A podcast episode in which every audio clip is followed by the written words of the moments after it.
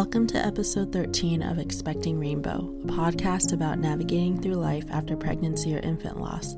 I'm your host, Justine. March is Pregnancy After Loss Awareness Month, and today I'll be sharing a little bit about my TTC journey and what it's like to decide to get pregnant again after loss.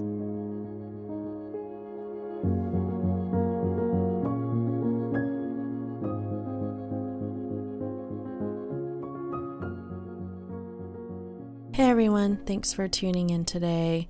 I'm just going to jump right in and say that the past week, actually, the past month, has been a roller coaster of emotions.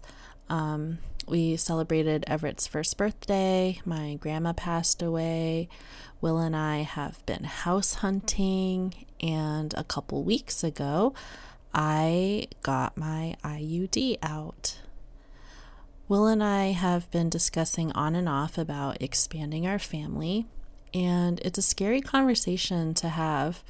I don't know if other lost parents feel this way, but to me, the conversation isn't as simple as whether or not we should have another baby, but it's also are we ready for the possibility of another non living baby? When I was pregnant with Everett, a lot of people told me that the chances of having another loss was very small. And first, I recommend to be really, really thoughtful and careful before you say this to someone. It might have been true in my case specifically because my body was supposedly healthy and the doctors didn't find anything wrong f- from Stephen's autopsy. But, you know, the rate for babies being stillborn is also very small. So, just the fact that the possibility is out there and the fact that I've already lived through it once, that's enough for me to feel anxious and worried. I've also known and met other moms who have had multiple pregnancy losses.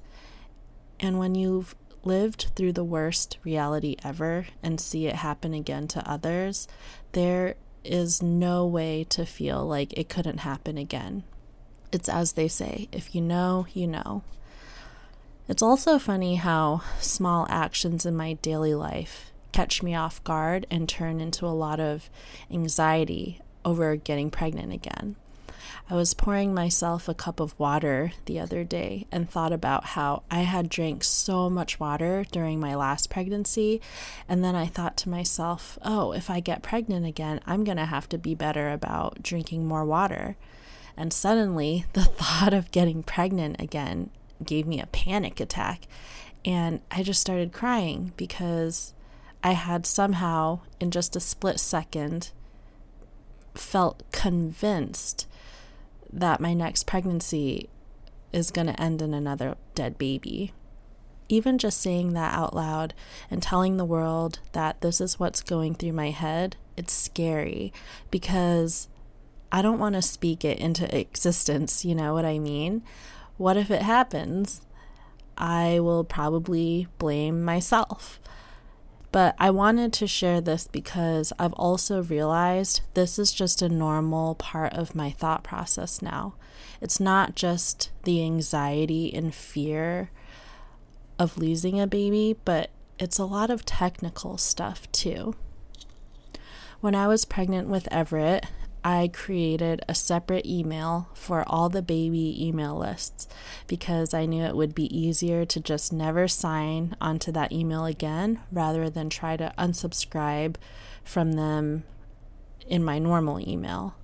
I put down my parents' address for a few mailing items because I didn't want random formula showing up at my house in case I didn't come home with a living baby and any baby items I did buy went in a big black storage box that could easily be thrown in the attic in the event we found out the baby had no more heartbeat.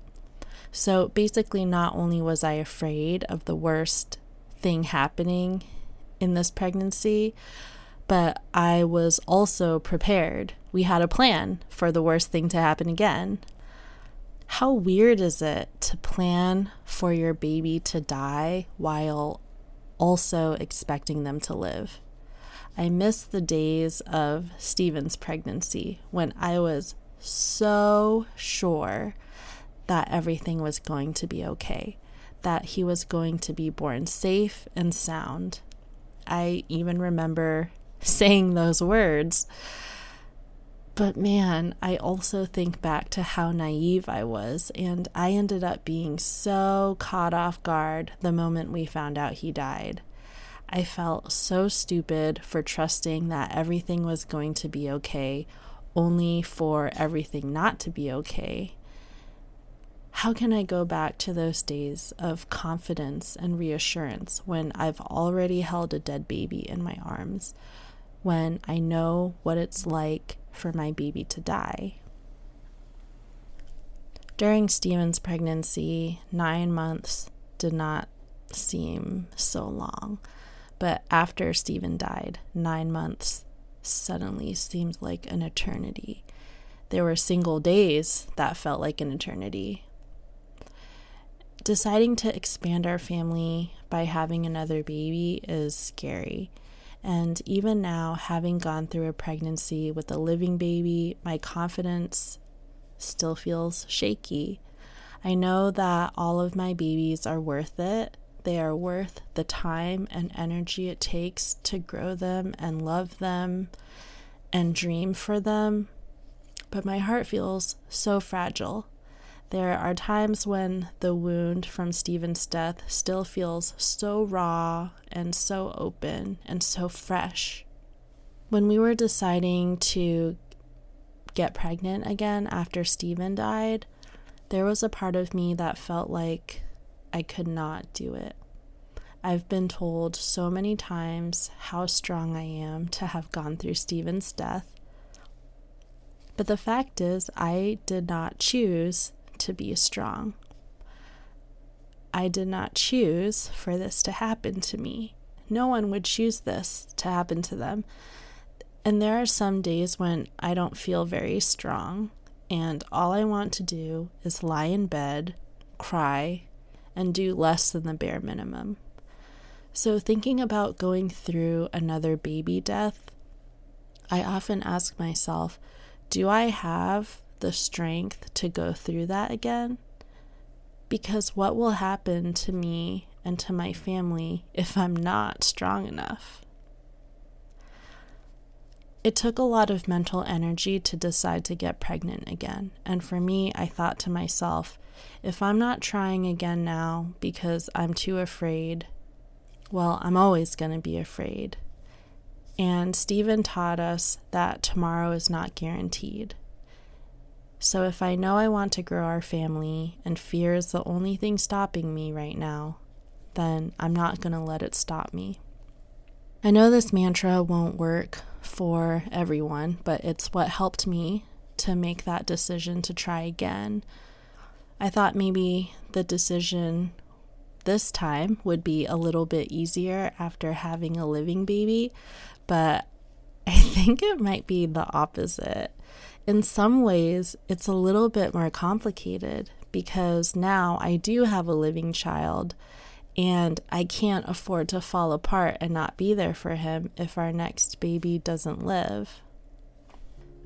If you are deciding to get pregnant again after experiencing the death of your baby, maybe you have had some of these thoughts too. I would love to hear from other parents on what your thought process was, or what helped you to decide to get pregnant again, or what other paths you decided for your family to grow. If you haven't gone through loss, I hope sharing a little bit of the decision making chaos in my brain provides a glimpse of the mental process, not even to go through pregnancy after loss itself, but even just preparing to try again.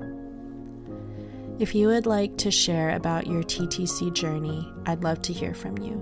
You can reach out to share your story through expectingrainbow.com or by leaving a comment on this episode at expectingrainbow.com slash episode 13.